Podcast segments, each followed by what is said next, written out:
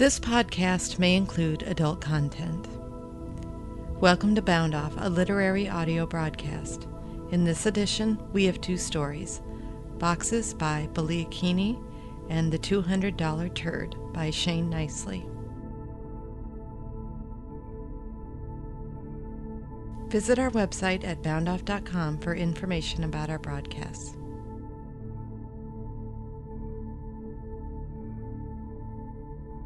Boxes, written by Belea T. Keeney, read by Dave Robinson. Listening time, nine minutes, forty-five seconds. Boxes, by Belea T. Keeney. Sunday morning, barely dawn and a month out of Rayford. The house around him was still. Only the buzz of cicadas hummed through the open windows. Hector Lugo sipped on his café con leche, grateful for its frothy burn in his throat. He poured another cup and made himself go back up the stairs. At the end of the hall, his father's room waited for him. "I haven't touched anything in there," Juliana told him. "You do it. I just can't." His father's room had waited for him for over two years. Two years since his dad died, standing behind the counter in his little grocery store. Two years since Hector had beaten Dennis Fulton's face into a bloody pulp just for being one of the gangbangers. Never mind that Dennis hadn't been directly involved in the robbery. Two years of hard time in the Florida penal system.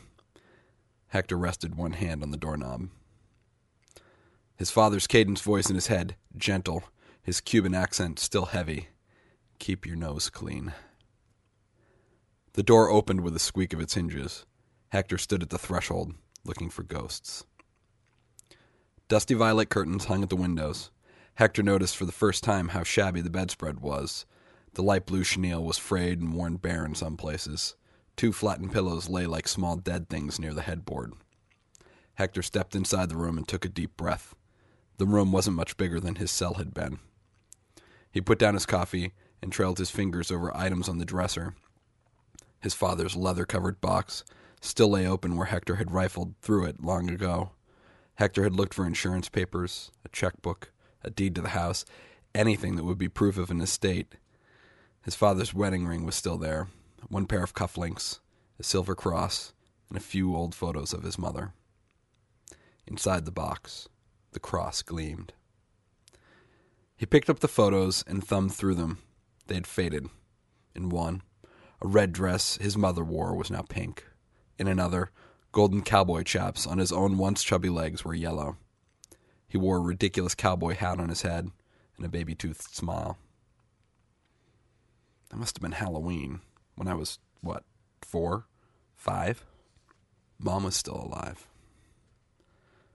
His mother died when he was six, just before Christmas, not long after Juliana was born. He could still remember her, but it was a strain after twenty years. He could see the thick black hair she always wore in a French twist, feel the rough cotton of her skirts. Mama.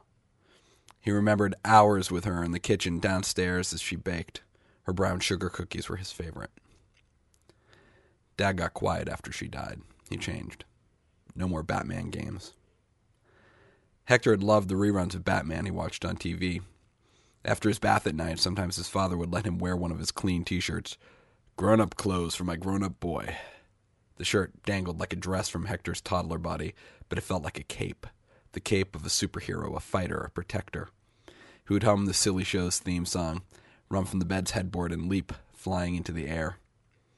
All those years, he never dropped me. Hector opened the dresser drawers and tugged out the clothes. He stacked a half a dozen piles on the bed before noticing how stained and worn the cotton shirts were.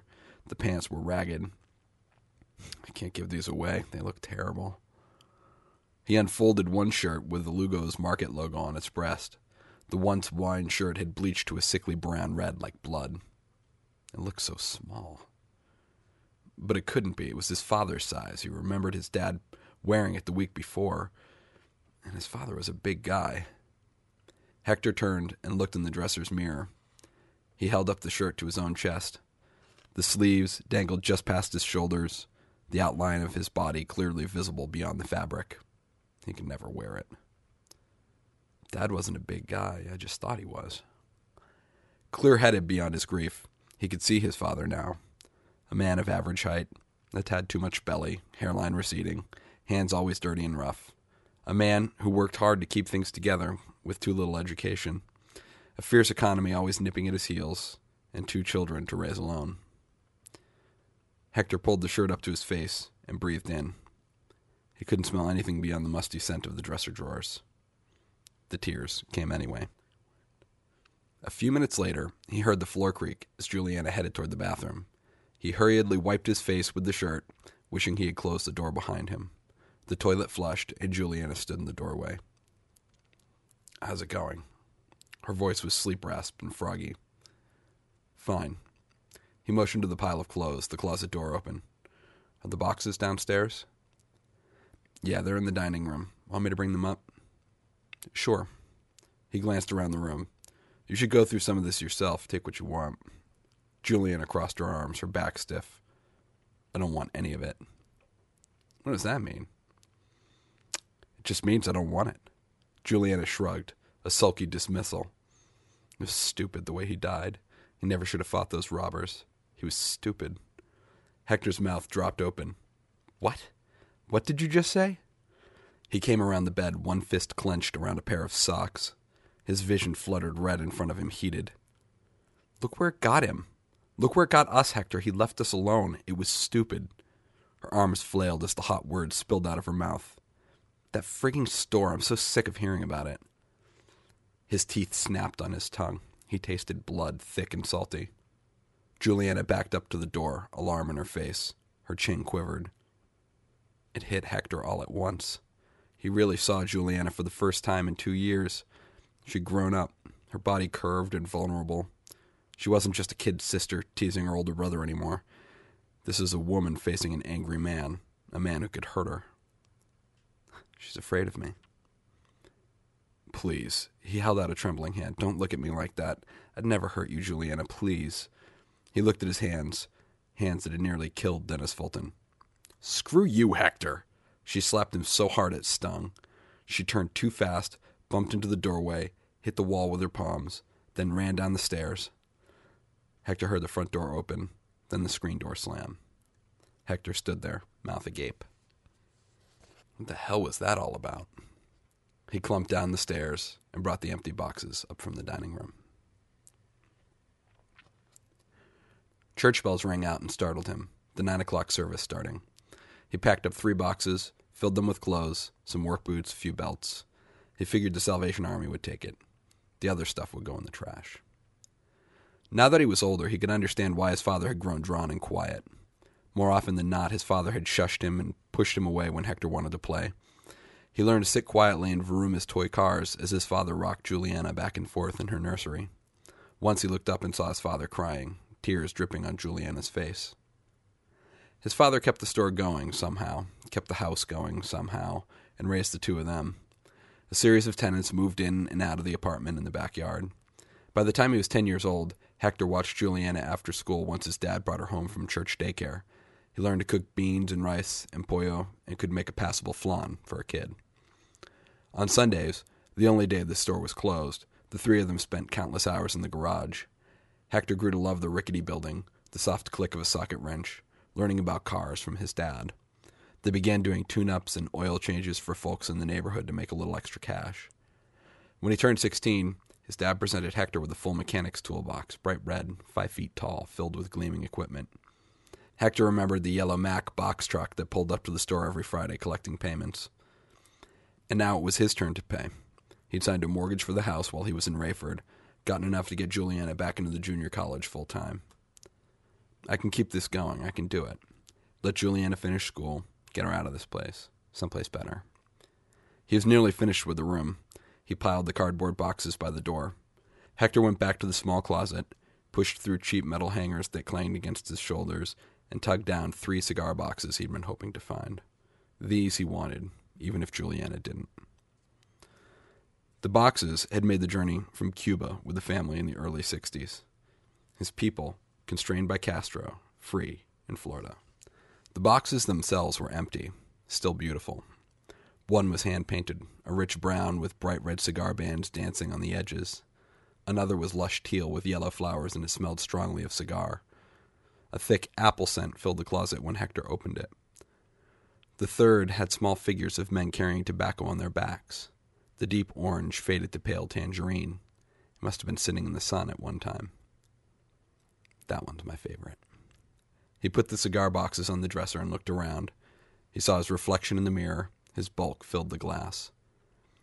Time for this to be my room. Church bells pealed again in the distance. End.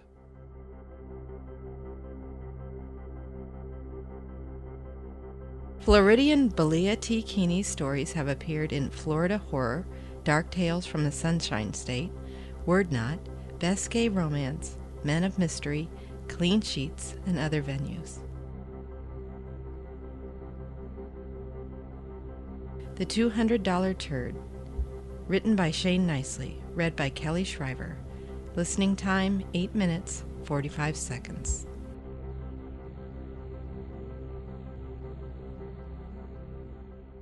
The two hundred dollars Turd. A petrified piece of feces on a china plate started the trend that would sweep the nation. It was one of those experimental art displays in either New York or L A You know, there was apparently a legal battle over it later that year, because apparently two artists both published identical pieces, down to the pale blue bones on the china pattern, I heard, in different exhibits across the country from one another. Of course, everyone wanted the rights, and by then there were so many nearly identical bastardizations already floating around. This was after the feces had become such a huge hit. Not everyone cared at first. At first, it was just shit. But then Eileen Mosley, the president of a company renowned for its fashionable footwear, took notice of the display while out on the town with her international intellectual friends. "Yes," she breathed, cocking her head to the side. The cream-colored leather of her glove touched her cheek just so. Later, there would be an intimate business meeting over wine between this woman and the artist, in which they would decide to use the feces in an advertisement aimed at college kids, preferably of the hippie variety. It was a sandal, and it was cheap. That appealed to hippies, didn't it? Anyway, Eileen had said it would emphasize nature, and everyone was an environmentalist right now. They'd love it. She'd have some B-list emerging actress play the lead in the commercial. Maybe a child actress trying to get back in. Oh, yes. Someone who had filled, budded into a real beauty. They'd grant instant one-hit wonderment to some lucky underground band with a substantial pre-existing fan base, and their director would have to be someone who had done acid before. It was just becoming mandatory in the film industry.